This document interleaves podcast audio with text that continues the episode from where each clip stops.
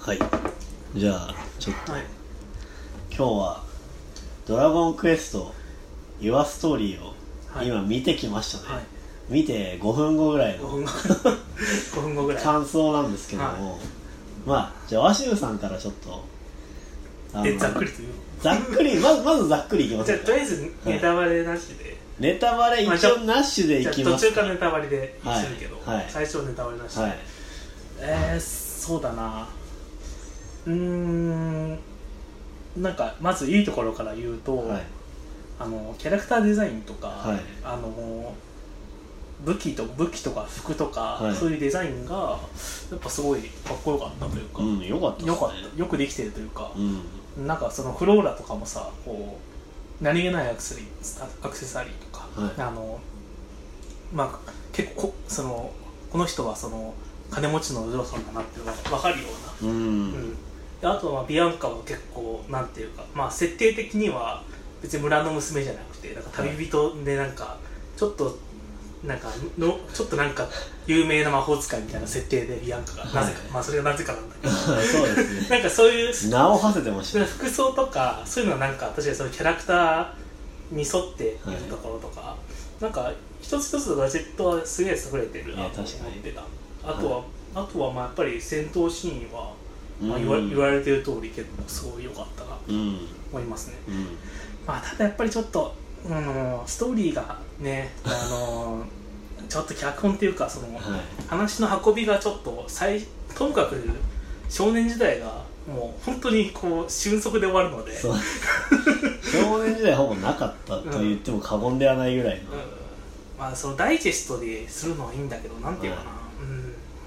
なんか必要なところは抑えましたよみたいな感じはうん。ちょっと押し付け感が感じるというか、うん。うん。まあで結構、まあ、最後の、まあ、最後のオチは結構なんていうかいろんな賛否両論っていうか、まあ、結構火の方が多いだろうけど、はい。まあ自分は結構きつかったなというか、うん。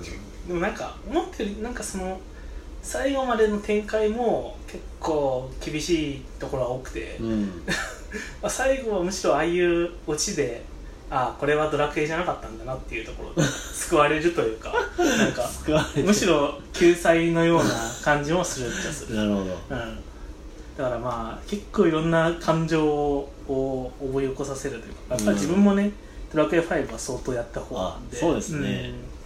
まあ僕も鷲見さんも多分ドラクエ5僕多分34回は全クリしてるうん、から。34回してる。ね、まあしてますね。いろんなリメイクもやったし。そうそう。うん多分一番回数回数多いドラクエだから、うんまあやっぱりそのイメージがねやっぱなんかドラクエ5ってこう結構主人公は不幸でそう。あのなんか本当に、まあ、あんまりその性格も出てこないから、うん。か結構なんていうの寡黙でこう重圧に耐えながら生きるみたいな、うん。結構シシリアスなストーリーなイメージがね。ドラクエ5ってさうんいやだと思いますね。うん。どこまでもねそのシリアスの中でやっぱりなんか感動があるというか、うん。うん。いや結構ドラ今回はそのまあ CG アニメっていうとこもあるんだろうけど、うん。結構なんかこうノリが軽いというか とにかく軽いみたいな、軽かったですね。うん。その軽さがちょっと結構きつかったな。序盤結構きつくてそれに慣れるまでがきつくて、うん。そうだね。ちょっとまあダンスなところでじゃあヒデさんどうですか、はい。はい。まあ、まず僕はその事前情報は一応ネタバレは知ってる状態でまずはい。見見たんですよ。うん。鷲見さんもそうです。あそうですね。はい。僕は YouTube でうあのめちゃめちゃネタバレしてる人のうん。なんか熱く語ってる感想を聞いてそう。だねなんかそんなにひどいのかと。うん。そんなにひどいのかっていう状態で見たんですよ。うん。でその状態で見たら意外と良かった。いや僕は意外と良かったですね、うん。ただ最初の本当にストーリー運びはもう見てられなかった。だけど目を背けた方特にあの結婚するしない。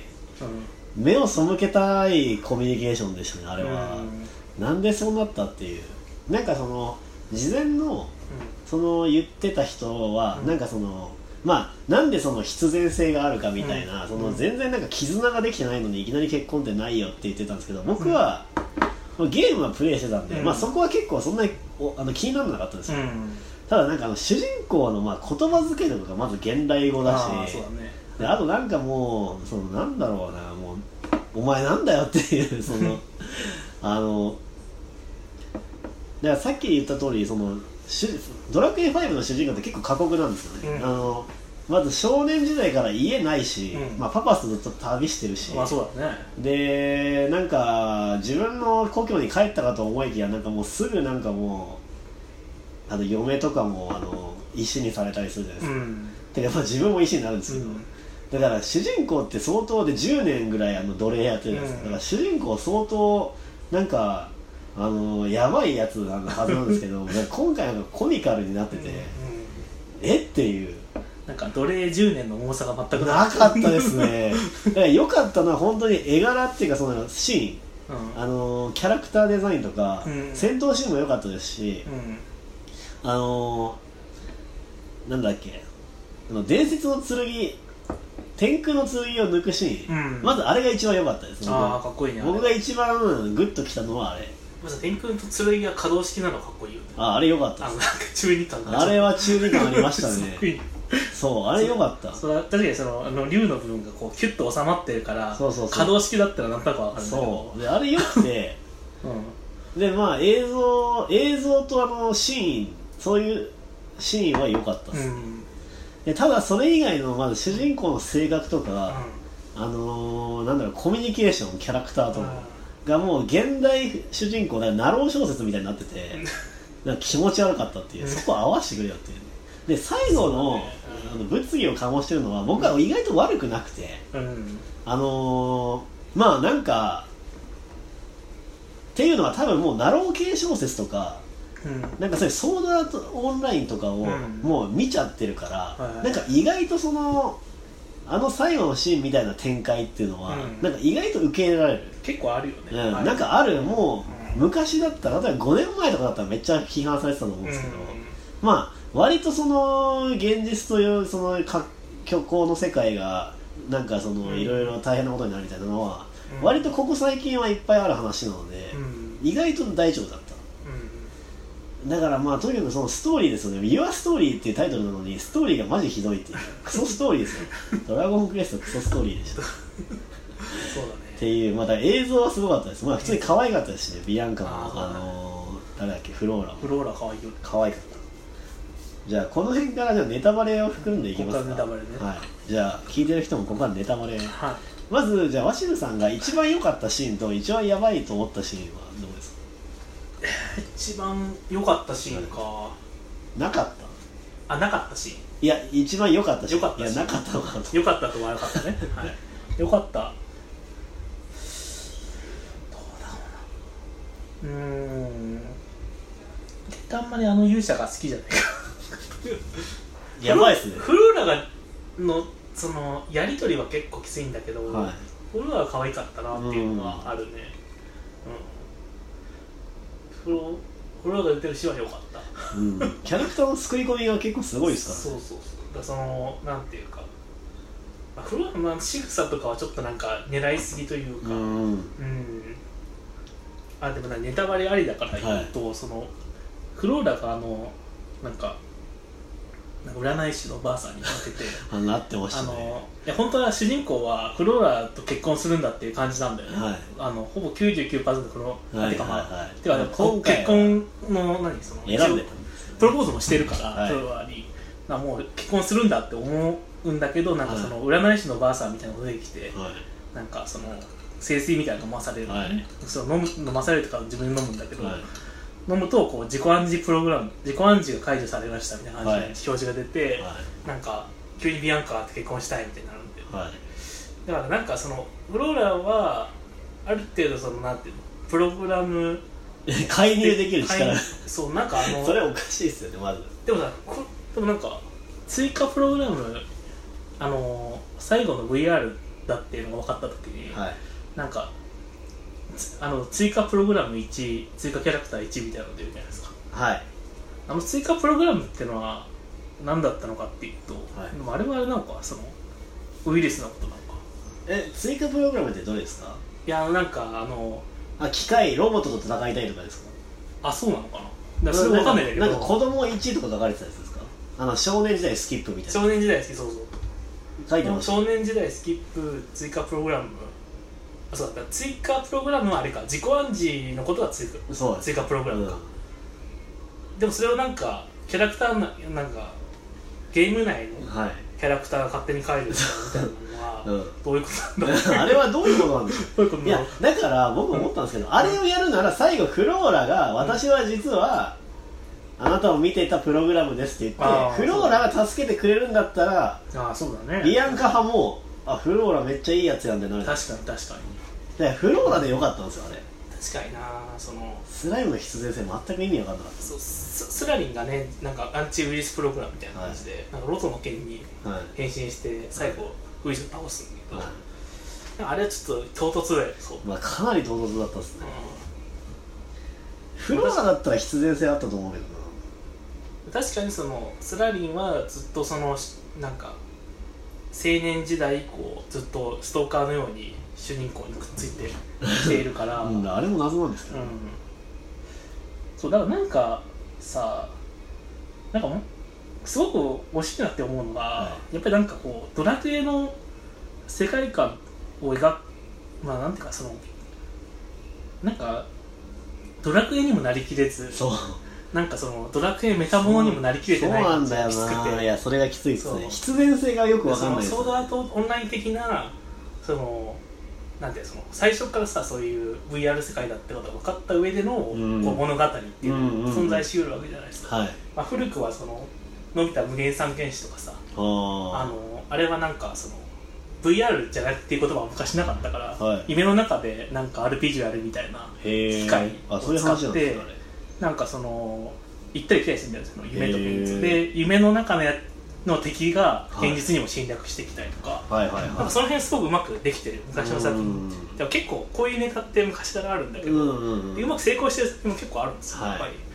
でその中でなんか最後の最後で出しておいてなんかこうフローラの扱いとか、うん。なんか結構無理があるというか。無理ありましたね。うん、だからなんかさその世界がそのそのウイルスによっておかしくなってきてるっていう表現が全然ないんだ。あそれ欲しかったっすね。全然ないんだようん。本当に。それは欲しかったかも。だからフだからフローラの存在とかが唯一ちょっとメタに気づける、うんうんうん。まあ、あとフさんがなんか今回はそういうふうになってるんじゃんみたいなことを言うじゃああ言ってましたね。かまあ、あれはちょっとあれはなんかこうまあなんていうか RPG だからまあこういうことを言うか言うやつもいてもおかしくないみたいな、うん。そういうふうに捉えられるけど、うん。まあメタってことなんだけどさ。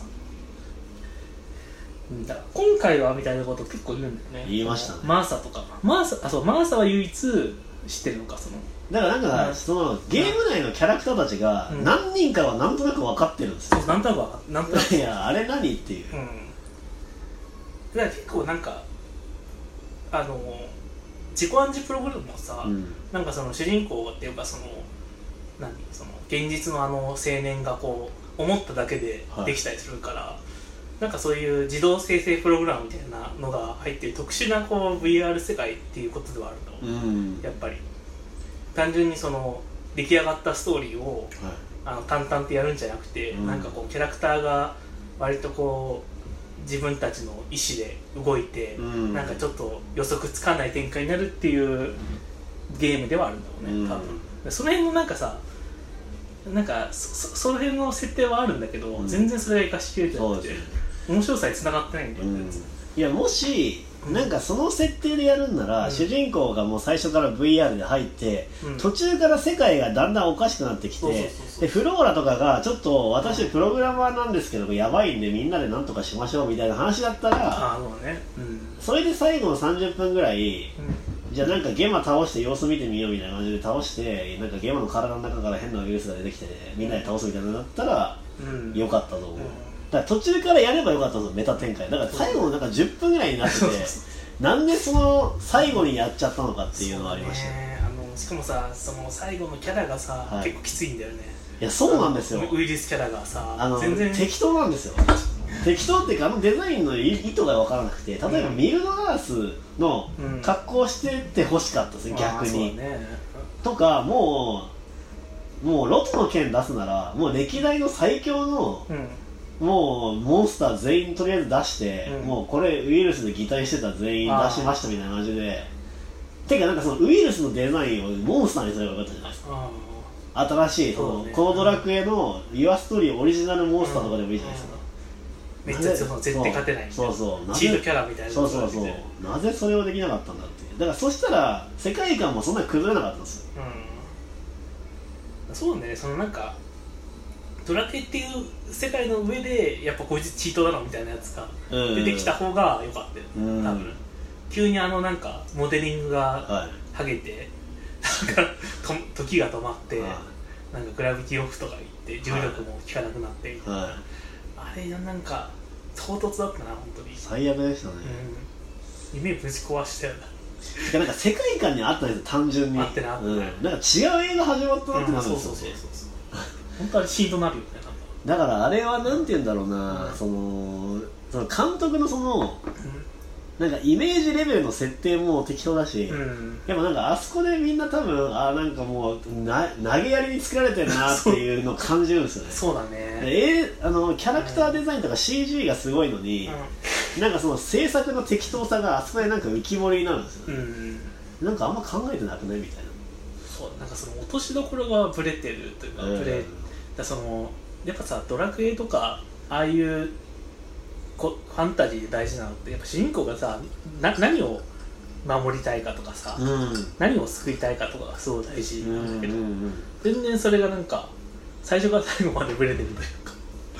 いやだからもうなんなら、うん主人公は、もうあの VR ドラクエ5を作ったやつで、うん。でも試作してたらなんかウイルス入ってて、うん。じゃあ俺がまず最初にプレイして、うん。ちょっとウイルスバスターするわみたいな感じでやった方がまだ良かったと。うん。でなんかわかんないけどキャラクターたちが自動でプログラム生成するとか言ってたんで、うん。キャラクターたちが自我を持ってて、あなんか助けてくれるみたいな、うん。で世に出すみたいな。それでよかったじゃん。ーそうだね。なんか結構そういうなんか SF 系的にはそういうストーリーはありだよねやっぱり、あなんか一応あれ SF なんだけど、うん。SF 的な要素も全然なくなんか、でどっちかでしてほしかったですね。メメタドラクエか、うん。完全にストーリーもので、ま、ちゃんとまとめて、まあ、ゲマ倒してだから僕、うん。あの戦闘シーンとか良かったんで、うん。ゲマ倒して終わりでも良かったんですよ。うん。ゲマ倒して良かったねで、うん。それで良かったのに、うんなんどなんでいきなりメタメタドラクエにしちゃったのよっていうのはあります、しかもあのさなんか魔界の門みたいな扱いもさはい。なんかこうなんか天空人のマーサーが唱え呪文を唱えなければはい。開かないとか言っときながらなぜかこうマーサー死んじゃったのにはい。ななぜかこうゲマがはい。マーサーの死体を使ってなんかはい。なんかなんかこじ開けて、はい、しかもそのこじ開ける時オープンミルドラースとかめちゃくちゃ適当な英語でしたからね。あそうだったっけ？はい、ひどいなと思って。オープンミルドラースにそんな来ましたよ。こと言ってた、そんなこと言った？はい、はい、ゲームは。ひどいね。めっちゃやばかったですよ。うん。さあれ原作だとさ、い。あのなんか魔界の門をなんか魔界の門を開けるのは主人公だったよねあれ。あの、うんうんあのうん3つのリングを集めて、はいはいはい。ででマーサが封印してるんだけどミルドラス倒さなきゃやっぱダメでしょみたいな感じでうん。うんうんまあ、ミルドラス、まあ、倒す剣マーサを救うなんだけど。確かにねマーサが封印してんだよマーサがずっとそう耐えてあの門を封じてるっていう設定があるんだけど、はい。なんかまあただマーサ寝てるだけなんでうん。あのゲームあの映画だと、はい。なんか、しかもあのーなんだろうビアンカ捕まえるじゃないですか、うん、で速攻でなんか言うこと聞かないから石にするみたいな、うん。いやなんか拷問とかしろよみたいな。なんかあっさりしすぎなんですよね。うん。まあ、ビアンカは天空、まあまあしまあまあ、原作では一応そっか。まあ一応なんか設定としてはそうなってるっぽいですけど、うん。なんかでもはっきりあんま言わないっていうか、うん。なんかその辺はその辺ははっきり言っちゃってて、うんうん。でもマーサも天空人なんだよねこの映画。はい。でそれがなんかなんかよくわからん。よ なんか近親相関みたいになってませんか？なんか血が濃くなるんじゃないすごいいやマーサも天空人だったら別に主人公リュカがね天空勇者でもいいじゃん、思いましたよ。うん。すごいな。んか血が濃くなるって勇者が生まれるのかみたいな。やばいです。そんな感じ、それは結構やばい話になってきますよ、まあ、その辺のなんかまあ細かい細かくもないんだけど、はい。設定も結構適当だし。はいはい。あごめんなさい。鷲野さんの一番良かったシーン何でしたっけ？でもそれ聞いてなかったいやフローラーは良かった。あそうかはいフローラーよ。うん。あで悪かったシーンは、はい。やっぱりあれかなそのミルしミンミルドラスできたところかな。ああ、うん、まあ、きつい。きついですね。あのなんかその展開的なそのストーリー運びでいうと結構ぜまあ確かにヒデさんと同じで、うん。少年時代から結婚の流れはきついなって感じなんあれやばかったっすわ。このシーンっていうのですごく悪いっていうのは意外とないのかもしれない、ああ、うん、何点でしたっけ？こじゃあ今今回？回はい。なんだろう100点中だったら、うんまあ40点ぐらいじゃないかな。低い。低いっすいや結構ねやっぱりなんかその自分がさ何に移入するかっていうのはいが分かりづらいし、うん。あの最後まで移入できないで、ねはい。なんかおふれこれがお前の思ってたあの少年時代とかゲームに対する思いだろみたいなのを、なんか突きつけられてて、はい。なんかそれがすごくなんかあのいや別にそれそういうんじゃないしみたいなのがきついなというか。うん。うん、なんかこう結構無理やり結構ゲーム愛みたいな話になるじゃないですか、うん。ゲームに対する愛情みたいなはいはい。ところ、うん、でもなんかあれは取ってつけたのもきつかったな。いやだから作ってるやつがドラクエに対する愛がないんですよ。うんないなのにゲームに対する愛を主人公が語ってるからめちゃくちゃ違和感あるんです。よああそうだね、うん、ヒデさんの良かったああシーンとか僕はうん。あのーまあさっきも言ったようにその YouTuber の人がいろいろネタバレしてて、でなんか最後現実大人になら現実に帰れみたいなこと言うシーンがめっちゃやばいっていうのを事前に聞いてたんですよ、で僕は意外と別に大丈夫だったんですよ、まあ倒すしそいつ。でその流れは全然おかしくなかったんですけど、いいんだけどね。そう、最後の方は別に良かったんですよ。うん。で僕が一番良かったシーンはあの天空の剣抜いたシあー。ーン意外と感動しました、グッときましたよであとあの武温泉で、うん。主人公があの割とそのダイナミックに戦うじゃないですか、はいはいあれ良かったですね普通ああにブオン戦ね、うん。武温泉はだからあのゲレゲレがただ乗せてるだけなんですよ主人公。いや頑張ろうよ。う んなんかゲレゲレ結構乗り物だったゲレゲレでしかない乗り物でしかない。意外と戦ってないねあいつ。でゲレゲレの扱いが結構ひどい。うん。本当にもう猫を置いときましたみたいな感じになってますとりあえずなんか小動物置いとけばいいだろうみたいな。でまあ武温泉とでブオン戦よかったな剣を抜くとこが良かった、うん。で一番まあ嫌だったのは、うん。やっぱりあの結婚のくだり。あなんかまずなんかビアンカっていうか可愛いんですけど、あうん。なんか「アナ雪のアナ」みたいな感じなんですよビアンカそうっていうかまず僕最初の方の主人公の子供たちの CG の顔がちょっときついっていうのがあったんですよあーまあまあまであとなんかあそそれがまず最初気になったのと、うん。主人公の幼少期時代に、うん。主人公が戦ってるシーンがほぼないんですよ。あそうだね。なんか最初ファースト剣の稽古してる時ぐらいでそう。いや主人公もね、まあお化け屋敷みたいなところ一人で戦って、まあ、うん。ビアンカ守りながら行ったりするんで、まあそれドット絵だから。うん。まあ、ふ普通に戦って、一瞬でいいから戦っててほしかったのと、まあ、やっぱあとあれですよね。その奴隷10年やってあの性格かよっていう。絶対もっと暗いはずなんですよ。うん、うん、奴隷10年ですよ。ドレージュネとかね。なんかしかも最初なんか奴隷時代のヘンリーと会話してる時になんか抜け出すなんて無理だよ的な雰囲気だったじゃないですか、なんか。うん。なんかやめとこうよみたいな、うん。でヘンリーがだ脱走しようぜって言い出すんですよ。ね。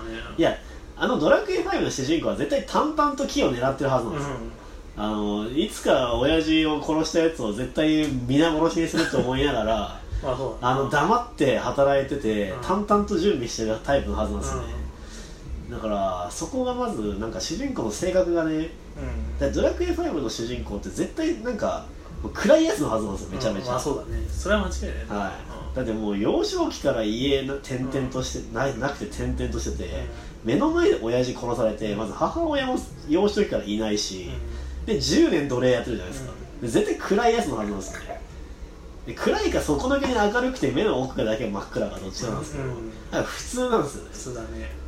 いやだからなんかその主人公をもっと暗くしてほしかった。うん。でなんかその暗さをビアンカのキャラでなんかちょっとおちゃらけでやるみたいな感じで、ね。低解消的なね。そうそうそう。なんか結構薄薄っぺらいカップルみたいな。そう薄ただのパリピなんですよなんか。そうなんだよ。え？みたいななんか結構チャラいなこいつは。みたいなうんか酒場で結婚とかもなんかいきなりフラッシュモブ始まるかみたいな雰囲気だったんですか？いやいやいやお前もうちょっとちゃんとしてっていう。そうあれだ。からフローラ振ったその足でさはい。いやあの酒場ひどいわ。でなんかあのでもビアンカがうん。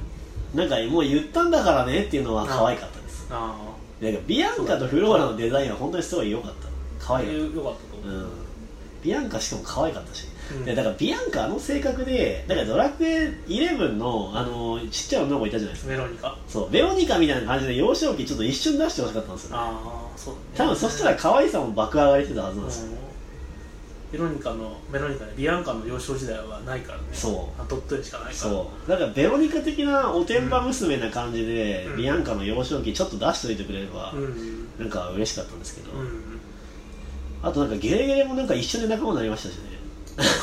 ビアンカのリオンはいらんかったんかいって。いやなんかね謎の洞窟に行ったらなんかキラーパンサーがいてうなんか追いかけてきたと思ったらゲリゲリだったみたいな。そうそうなんかそのねあの結構さあのベビーパンサーもあの結構辛いっていうかさなんかいじめられてたんですよね村かなんか。村でいじめられててなんかで少年と仲良くなっまあはい主人公と仲良くなんだけど、なんかあの遺跡みたいなところにさあのなんか置かれてほっぽらかされてでその後の何十年間はなんかこうずっとうん。パパスの剣を守ってる。あああいつがパパスの剣守ってたのかそういえば。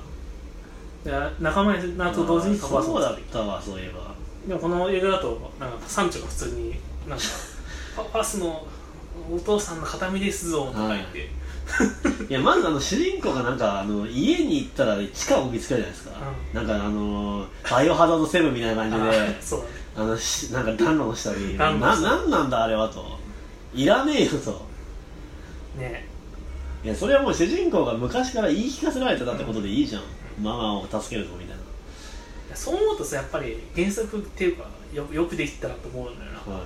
あのハパウスがあの洞洞窟にあのなんか剣隠してるじゃないですかは天空の剣を、うんなんかん天空の剣って最初どこで見つけるんだっけあれサンタローズの洞窟じゃなかったっけあれちっけああいやもう忘れちゃったなあれなんかねまあゲレゲレがパパスの剣は持ってるんですよねとりあえずスのでなんか洞窟に行く行くじゃないですかサンタローズに、はいはいであそこにいや確かあそこに天空の剣あったなかったっけうんうん。うんああったけど装備できないから、あ俺は勇者を探さなきゃいけないんだっていうのになるんだ。はいはいはい。そういう話だったと思うんだけど、でもなんかそのよ幼少期だとさそのパパスがなんか隠しになんか行ってるシーンはわかるんだけど。はいはい。なんかそれそれがそのなんか青年期になってやっとそのなんか船とか貸してもらえて、うん。洞窟に行けてはいはい。やっとわかるみたいな、ああなんかその段階が一応ある。はいはい。まあこれはだ丹野の下かと思って。う映画だと丹野の下なんだけどいや結構ご都合しいまあしょうがないんだけど。んうんうんうん。そんな細かいところやってらんないってまあそうっすね。うん。しかも勇者の剣持ってて石化してそのうんゲマそのままで宴会ってお前回収せんで宴会ってめっちゃ思いましたよ。確かにあれ石なんかあれ石天空の剣ごと石化しちゃってんだよね。そう。今回は。だからあれ普通に山頂に持たしてうん。もう俺はここでビアンカともしかしたら死ぬかもしれないから息子とこの件よろしくって言って行けばよかったんですよ。うん、うん、そうだね。だで原作だとその天空の剣を勇者が抜けたっていうのはあのもう最初から分かってるというか。うんそうそうまあその天空の剣抜くシーンをなんか石化直後にしたのは良かったね。あそうですね。ね。あでも天空の剣抜いて敵倒したシーンは良かったかもしれない。そうそうそう。あとえっと良かったところはだから僕は最後の展開、なんかみんなでてかなんかあのブローンとヘンリーが助けてくれるじゃないですか、うん。いやあれ良かったんですよ意外と、うんいやもうあれフローラも乗せとけよって僕思いましたよ確かに。魔法使えるから。そうキャラで。うん、もうフローラも乗せちゃっていいじゃんって思いましたけどそれやるなら。であのー一応みんなでなんか家族で頑張って、うん。ゲマ倒しますみたいなのは良かった、うん。でまあ最後の展開もだからあの、あのウイルスの、あのーデザインだけがバランス崩す世界観崩しすぎだろうと思っただけであれがミルドラースとかオリジナルモンスターだったら全然良かったそうだね。かなとは思いますね。モンスターですらないなんか謎の宇宙人モンスターじゃないのがきつい、宇宙人みたいだね。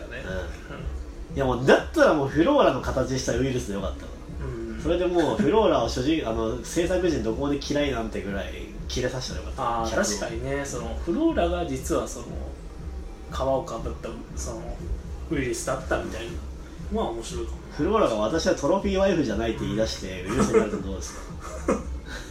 それちょっとあの時代を反映してポリティカリコレクトの剣みたいな。ですかね。あとはうん僕でもそのまあ何回も言いますけどそ思ったより悪くなかった。あ55点ぐらいあです。55点。だから普通にまあキャラいいし世界観もいいんでちゃんと作ってほしかったですまず普通に、普通にちゃんと作るかめちゃくちゃベタにしてうん。あのファンをうならせるか子供切り捨ててどっちかです。あとギャグがきつい。なんギャグついね。かだから主人公になんでギャグをやらせるのか。だからもうスライムとか適当に仲間にしたモンスターだからイエティとか仲間にしてボケさしときゃいいじゃないですか。確かに。腐ったしたりとかね。そうそう。腐ったしてるのを仲間にしといて、ボケさせたらいいのになんかなんで主人公が音ボケキャラみたいになってるんだろうって思い、うん一番なんか間抜けな感じだもんね。まあ、ビアンカと結婚したんでね。なんかもうちょっと子供を作るシーンみたいなの匂わしてほしかったですけどね。ちょっと一瞬。確かにな。なんか唐突なんかどの辺唐の突。なんかさ生年齢層の狙い方がブレてるというかさ。はいやもう18歳以上でよかったんですよもう。そうだね。R18 にしてなんか。まあ15にして、うん。せめてキスぐらいはしてほしかった。そうだね。キスもキスすらないから。なまあ、テスラ繋いだかどうか怪しいですよ。そうだね。確かに。いやなんかもうその主人公10年トレやってるんで、うん。絶対フローラとか見ても緊張とかしないですよ。う貴様は俺の過酷な人生に耐えられるのかっていう 目で見るだけだと思うんですよ。俺はこれからも冒険続けるけどみたいな、ん、うん、もうなんかあの鍛え抜かれたコンサルみたいな顔してると思うんですけど。なんか普通に普通に恋愛してるのが受け。てそうなんだよね主人公の背負ってる運命は過酷ですからねそうだね。恋愛してる場合じゃねえよ。ねだからもうなんなら主人公はフローラ好きだけどもうこんななんか過酷な人生に付き合わせるわけにはいかないみたいな感じででなんかビアンカがなんかいや私は別に気にしないよみたいな感じで来てくれるとかだったらよかったと。思う、うなんかビアンカの明るさのその必然性があるじゃないですか、ん。うん。まあでもビアンカは可愛かったしかも、うん。子供産んでなんか速攻戦ってましたよね。あれあれやばくないですか？キラーパーソンってね。はい。産後すぐですよあれ。産後すぐ。恐ろしいことですよあれ。まあラリフォーマー眠らされてんだけどそこで。てかもう多分出血とかしてるレベルだと思うんですよね。まだ。いやなんかさあのゲマがこいつあビアンカを天空人だって思うシーンがあるけどあれなんかよくわかんないなんかな まあ何を見てる思ったの？直感直感。なんかさああずみたいなのを見て見たような気がする。なんか手にあざみたいなのありましたけど、うん。あれがただの生傷なのかあざなのかも分からなかった。でもなんか目が大事だみたいな感じになるじゃん。このその直後に。えいやそその辺結構ボロボロなんだけどさ。ーだからもううん難しいな。だから何だったのか分からないし、うまあ、マーサもよく耐えてるなって感じですよね、ん。なんかあの「進撃の巨人の」あのなんだっけ敵があの結晶化してるみたいなのじゃああないですあるねあるね。うん。兄兄だっけか兄か。うん。結晶化してましたよなんかあの場所で結晶化してる意味よくわかんない分からん。まあ復活したらすぐに地元慣れさせるためなんだろうけど。あとあの子供の扱いが雑っていう。そうだね。で子供は寂しかったはずですよ。8年間親に会ってないですよ闇落ちしててもおかしくないですよ。スター・ウォーズなら。もうなんかめっちゃお父様みたいな感じだったじゃないですか。なんかあのあの別にユージャーって自覚もない割にかなり強いじゃないですか。最初から。キメラとか一撃で倒してるし、はい。まあ戦闘の際はねさすがにやっぱり勇者ですからね、才能はあったんでしょうけど、うん。まあ、あれもあの主人公のあの銅像が捨てられてるなら回収しとけばいいの 確かに。まあなんか地面と直結してる感じなんだろうけど。ああそういう設定なのかな、うんうんもしかして。そう地面からなんかその変なはいその塊みたいなのができてはいはいはい。くっついていくみたいな。確かに確か原作だとあの石像をねあの運んでどっか売られちゃうそうそうなんか資産家が持ってるんですよね、あれもまた悲惨なストーリーなんだけど。はい、美しい像だみたいな感じで。そうそう。でもなんか全然守ってくれないから切れた持ち主にボコボコにされるみたいななんかゲマがオカマキャラでよかったですよ。なんかもうビアンカどうされてたかわかんないですから、ね、あの状況なら。そうだね。普通になんかモンスターとかになんかめちゃくちゃにされてそうな雰囲気ですね両女系はい。めっちゃ無事っていう。でもまあビアンカのキャラは良かった。全体的に、もうアナ雪のデザインのアナの顔にそっくりだったけどそれでも良かった。ビアンカか。そうだね。なんだ他にいいことか、うんまあ、マーサも美人でしたけどねかなり。まさ美人だ。ね、あとなんかキャラデザの手がでかいって思いませんでしうん、あそうだね。手で。かい手がでかいなんで手だけなんか人間の大人サイズなの？うあとルドマンとかもう体のサイズっていうか デザインがもうよくわからない モンスター化してましたけどねやつら自身は。ん、いやなんかそそのあれもさ服がさなんかすごくももりももりもりになってるんだけど、はい。結構あれなんか中空洞になってて。はいはいなんかその中の体が見えたりとかのそのなんか、テクスチャー的にすごくなんか凝ってるんだよ、はいはい。服が。うなんかあその辺の凝ってるんだったらもうちょっとストーリーとか頑張ってほしかっん、うん。まあ、ブオン仲間にするときにあと言いたいのはブオン仲間にするときにた、うん。あのここで死ぬからなんか俺に従うかみたいなこと言ってたじゃないですか、あれなんか言うかなこの主人公俺に従いうやそれか唐突だったね。だからもうお前死ぬか森に帰るかどっちかでしょって言って、うん。で森に返してうん。でそれで助けに来るからいいですか殺さなかったからっつって。なんか俺になんか一生付き従うみたいなこと言ってませんでしいやだから死にたくないとしか言わないんだよあれは。あの時のシーンは。たうん。あれはよよくわかんないんだよね。あとでもなんか主人公の目に魔物使いの才能があるのはいいと思ってて、うだからあれなんかその奴隷戦の戦うあの奴隷で抜け出す時とかも、んうんなんか海にいる魔物とかを仲間にしてう抜け出すとか、なんかちょっと幼少期からその魔物使いの才があるとかなんかねうんなんかそういう感じ欲しかったですね、う主人公が魔物使いって結構レアじゃないですか、うん。なんかドラクエシリーズの中でも、ん。でいいと思うんですよ魔物を使えるって、まあだからなんか奴隷上にいるスライムと仲良くなってちょっと出し逃がしてもらうとか、うん、うん、なんかそういう感じでも全然おかしくなかったなって。確かにねあのその奴隷場というかあの、まあ、神殿みたいなところが、はい。全部モンスターだからね。そうそう。あの人間っぽいま、なんか無知使いとかじゃなくてうん。全部こうオークとかあの辺の魔物だから、なんかあいつらを仲間にしてみたいなのもあってもよかったもんね。まあなんで死体を樽に詰めて流してるのか謎ですけど。いやあのモンスターだったら絶対人間の死体そのまま海捨ててるでしょ。まあ樽の方がいろいろ確実に海からとかなのかもしれない何なんでしょうねあれは。そのなんかなぜ衛生管理を持ってたのかよくわからなかった。まあそん。げまあ、原作ではなんかあのマリアのお兄さんにマリアはまあマリア出てこないんだけど今回のでは、お兄さんに助けてもらって。うん。いやだからとりあえずもうデザインとかは大丈夫なことが分かったんで、うん。とりあえず監督とシナリオ変えてうん。3部作で作ってほしいですね。それを普通に見たい。2部でもいい、うん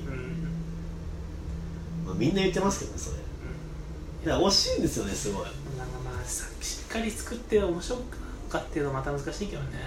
あ。うん。本作に終わっちゃうからさ。やっぱりこういうふうに物議醸した方が結果的にビジネスとしてうまくいくっていう。いやそれ最悪の形態ですよ。そのそのコンテンツを炎上させて金稼ぐって。いや焼き畑能力結構それに近いんじゃない、うん。なんかそのこの監督もその最初は断ってて、はい。あのこの映画化を。だけどなんかその例の VR 落ちを思いついたから、うん。まあやろうと思ったっていう話だったんでなんかそのやっぱりさあれだけこう商業的にもう今までうまくいってる監督だと単にこう作品性とかさじゃなくてこうビジネス含めて考える考えられるから重用されるっていううん。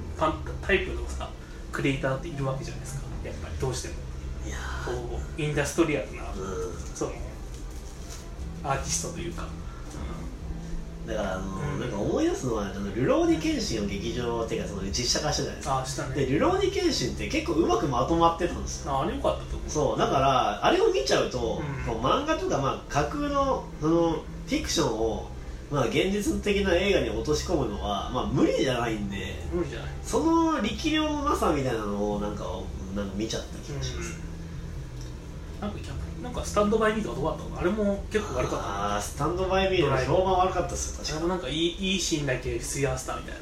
うんなんかドラえなんかこの監督のドラえもんもぶち壊しって言われてますねよく。うだからまあちょっと監督変えよう。だからもうその日本映画の悪いところがすごい詰まってて、ん。とりあえず有名な監督に任せようみたいな、じゃなくてなんか本当に愛してるドラクエを愛してる人に任せたらええやんっていう、そうだね。やらせろよ俺にって思ってる人いると思うんですよ普通にそれでよかったじなんかさ堀裕二が監督とかやってさ、はい。すげえダメな感じなのも逆に面白いよ。ねもうそれでもいい。なんなら。堀裕二はゲームならそれはでもいい。ゲームは作れるけど映画は作れねえなこいつみたいな。いやでもドラクエ愛が伝わったみたいな。いやでも堀井雄二が脚本だったら絶対こうなってなかった。そうだドラクエ11作れましたからね。そうだね。だドラクエ11近い作品のドラクエ11があって、うん。あれすごくよくできてるって、だからドラクエ11をちょっとそのソードアートオンラインっぽくすれば絶対できるはずなんですよ。だからオンラインに入ってるけどなんか世界がおかしいぞっつって、うん。あのー、まあなんかウイルスバスター的な主人公でよかったと思うんですよね、でなんか愛着を湧いて守るとみたいな。それでよかったじゃんっていうね。だなんか一応さこの作品はある意味でループものっていうか,、はい。なんかドラクエをすでにプレイしてるやつがはい。またプレイしてるわけだからさ、まあだからそこをなんかその辺のものがあったのがあって IoT するんだったら多分あの VR に入ってる時は記憶がなくなるとかそういう設定なんだろうけど、にはいはい。なんかこうここがおかしいぞとかあそうですね。もうあった方が良かったですね、うん。こうあって気づき始めて、で周りのキャラが何人かだけうん。うん気づいてましたかみたいな感じでうん。行くと、うん。それよかった。それでよかったですね、倒まあ、ゲーム倒してなんかこ今回のゲームはなんかやたら弱いぞみたいな感じになって、うんとかね、うん、なんかそうその VR ならではのなんか良さがいや確かに。良さっていうかまあそのその設定にするんだったらっていうところはすごくあってこのそれこそさその奴隷になって10年間だったとかはい。あの赤道になって8年間とかあるじゃん。うん。はい、時間の流れとかをなんかもうちょっとうまくやるとかさ、なんか。いやでも確かにまあ普通に序盤でなんかこのゲーム前のドラクエと違うなって気づいて、うん。それでその秘密を探っていくみたいな感じでそうそうそうよかったと。そうそうそういうのが。全然それでよかった。そういうのに、まあ、どこで気づくかは言わないけど、まあ、結婚あたりで気づくんだろうけどね普通だったら。うん。うん。いやマジでそれでよかった気がするそれが我々の We Are Story いや Our Story Our Story ですね。例えば「ドラクエ5」ってさ何回もリメイクされててさはい。あの DS 版ってとか3回目ぐらいのリリメイクなのよあれだとこう離れるのが増えたりしてるじゃないですか。あデボラとかいましたねそうそう。そうだからそういう。なんか今回はこれで違うぞみたいな楽しみ要素ってさ、はい。まあ、別に悪いことじゃないんだよ全然、ううん。んうまくやれば全然悪くなくて、そうですね、いやだからもうそのデボラとかの出現によってフローラとかビアンカが闇落ちしとけばいいんですよ。スター・ウォーズみたいに。で私たちはもうなんかトロフィーワイフやめますとか言ってあのであのビアンカかフローラかもしくはその嫁全員がうん。もうウイルスに侵されてて、うん。もうこんな世界ぶち壊してやるみたいな、うん。いやでも俺が愛するからみたいな感じでうん。終わると、もうそのあれですよ「スター・ウォーズ」と同じであの女性のヒロインたちがうん。闇落ちする、それをなんとかする、でその何その過酷な運命にあのへこまされるみたい いやうん。いやへこまされなくて大丈夫だと思うんですけど、いやもうフローラとかもなんかもう毎回選ばれないのに嫌気がさして。なああそういうメタ的なね。もうはい。もうウイルス落ちしてるんです。ようん。でも自分から今回ビアンカにさ仕向けたけどね。そう。あれもなんだかよくそうなんだよビアンカにさせるように仕向けてなんかなんでこんなことしたんだろうみたいなので言うあたりとかさはい。なんかなんだろうな本当かわいそう。お前は何かわいそうなだけっていうかなんか全然なんか伝わってこないっていうかこいつどういうキャラクターなのかわからないですねよく。うん。まあ、あれはその VR のプログラムのなんか欠陥とかそういうことなんだろうけど、だからもうちょっとその VR 設定するんだったらドラクエ5を100回ぐらいプレイしたやつがさはい。なんかいやさ毎回記憶消されてやるやり直してるんだけど、はい。こう100回目ぐらいで気づくみたいな。あそれいいじゃないでおすか。かしいみたいな。それいいじゃないですか。うん。いやそれでいいです、うん。そういうそれそれはそれなりに熱さがあるというか、はい。うん。でもそれはいいいいと思いますね、100回目でなんか気づくみたいな。うん。でなんかオリジナルのラスボスとか出てきて倒すみたいな、だから惜しく惜しくないというかなんか結構かこういう設定ってたくさんあって、はい。ループもので例えば春日のこうエンドレスサマーとかさ、うん。エンドレスエイトとかさこうあれも何百回繰り返して気づくみたいなこうじゃないですか。何がおかしいその辺のまあ成功したのかわかんないけど、うん。なんかまあなんかそういう過去例がたくさんある中で、まあなんかあんまりうーんなんか結構視聴者のレベルを結構甘く見てるかなっていうところはあると思うよ、うんやっぱり。いやだからやっぱりフローラがうん。途中から、うん。私はもうこんな世界はもうたくさんだとみんなビアンカ選ぶじゃないかと。うん。嫌、だっつってウイルス化する。でそれをなんとかする。うん。でなんかビアンカも微妙に両親がいたのみたいなあんたなんて入れなければよかったのよとかフローラにビアンカに言われてごめんみたいな。それ愛の話にしてほしかうんったです、うんなんかその驚きがないっていうかさそうですね。うん、あんまり。いやなんか思ったよりあれだな好評になっちゃったいやそれしかしょうがないんだけど。はい、いやでも僕はもう最初から言ってますけど思ったより良かったですから。僕20点ぐらいと思ってましたからね。ああ。意外といったなってまあ10点とかじゃない。うん。ビアンカ可愛かったですよ普通にデザインも。良かった。ビアンカなんかもうちょいお色気してみたいなの欲しかったな普通に。あの飲んだくれてるビアンカは良かったですけどね。そうだねなんかこの辺はなんかなんかあの踊り子の服とか着せてほしかったですね。せっかく装備システムがあるじゃないですかドラクエは。ちゃんとなんかキラーパンサー最後の方なんか詰め装備してたんですよね。りあそうなのそう。詰め装備してたんですよ武器みたいな、へー。いやだからその装備システムあるなら、うん。そのビアンカの服装を変えてみたりとか、まあ、ドラクエ11的な要素へもうそっちに振ってほしかったですね逆に。確かに。装備とかさやっぱそれそ服とか結構デザインは優れてる主人公途中までなんかドラゴンの杖みたいなの持ってましたからね、うん。なんか一瞬で捨てましたけど。あれみたいな。天空天空の剣もうんなんか。まあでもいいのか。天空の剣はでもどうですか？フェイトみたいに、うん。なんかそのゲームを何回もプレイするごとにもうオーブが濁っていくみたいロマギとかそういうな、はい、そういう感じにしてもよかったと思います。だ結構まあ何回も言うけどやっぱりちょっとさ設定的に結構ありありきたりとまでは言わないんだけど、はよくある方だからなんかねそういう、ちょっと子供騙し感ありました、うん、なんかああいう風なオチにするんだったらなんかぱりその兆候とか欲しいよね、うん。やっぱりその伏線ってさやっぱりなんか気づく人には気づくけど気づかない人には気づくとかさ、はい。なんかそういうものじゃないですか、はい。なんかそういうの一切なかったと思うんだよ VR に関しては。まあプサンが今回はとか言っちゃうはい。ところぐらいだ、うん。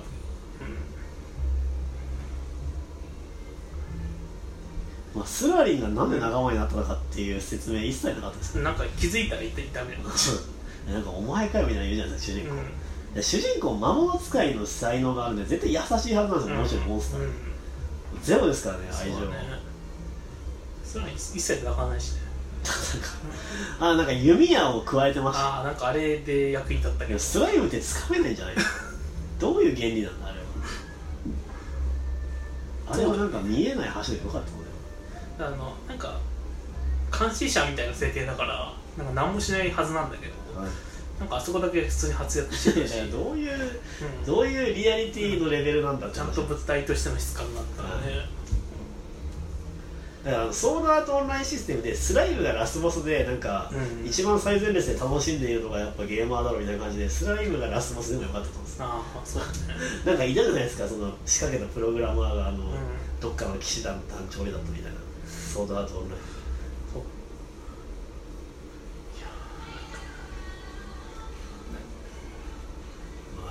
あでも「ユアストーリー。まあでも僕は結構面白かったけど、なんかその違和感はなかった。別にそのウイルスが来てそいつこの世界を守りたい、うん。ゲームを守りたいから倒すっていうの自体はうん。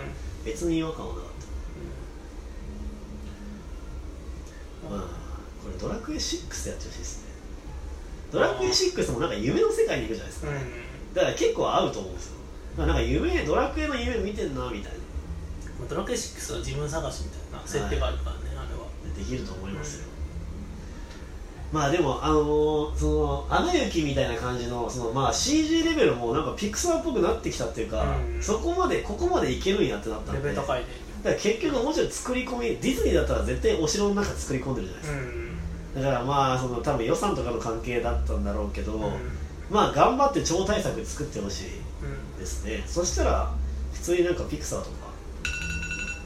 あと5分普通にピクサーとかディズニーレベルでドラクエ作れると思いましたね。うん。だからその技術力がさ感動させるところに行ってなくてそう。アナ雪とかってすごいさあの雪のし氷の城が攻撃されるところって、多分こうアニメ史上でなんか何本で目に入るレベルの表現だと思うんだけど、ああいうのとか欲しいじゃん。だから技術にもふ触れ触れてないし、うん。あのーストーリーのレベルでも120点を目指してないですよね。そうどっちもなんか中途半端だったあくまで背景技術的なものが優れてるっていうことなんだよね、やっぱその技術者の良さが出てこない。って出てこなかったですね、うん。めちゃめちゃいいものを持ってるのにっていうところがありました、あとあの全然関係ないですけど、うん。あの CM で、うん。あの映画始まる前の CM でルパンの CG 映画のあ CM あるじゃないですか。監督もそうであれ監督同じなんですよね。であれなんかあのとっつぁんあの、なんだっけあいつ。銭形銭形がもうこうなったらルパンは俺とお前でたたなんか助け合っていくぜみたいな感じでなんかルパン一味に銭形入っててよっしゃみたいな感じになってるんですよ。あでそのジャイアンシステムやめてその映画ジャイアンシステム。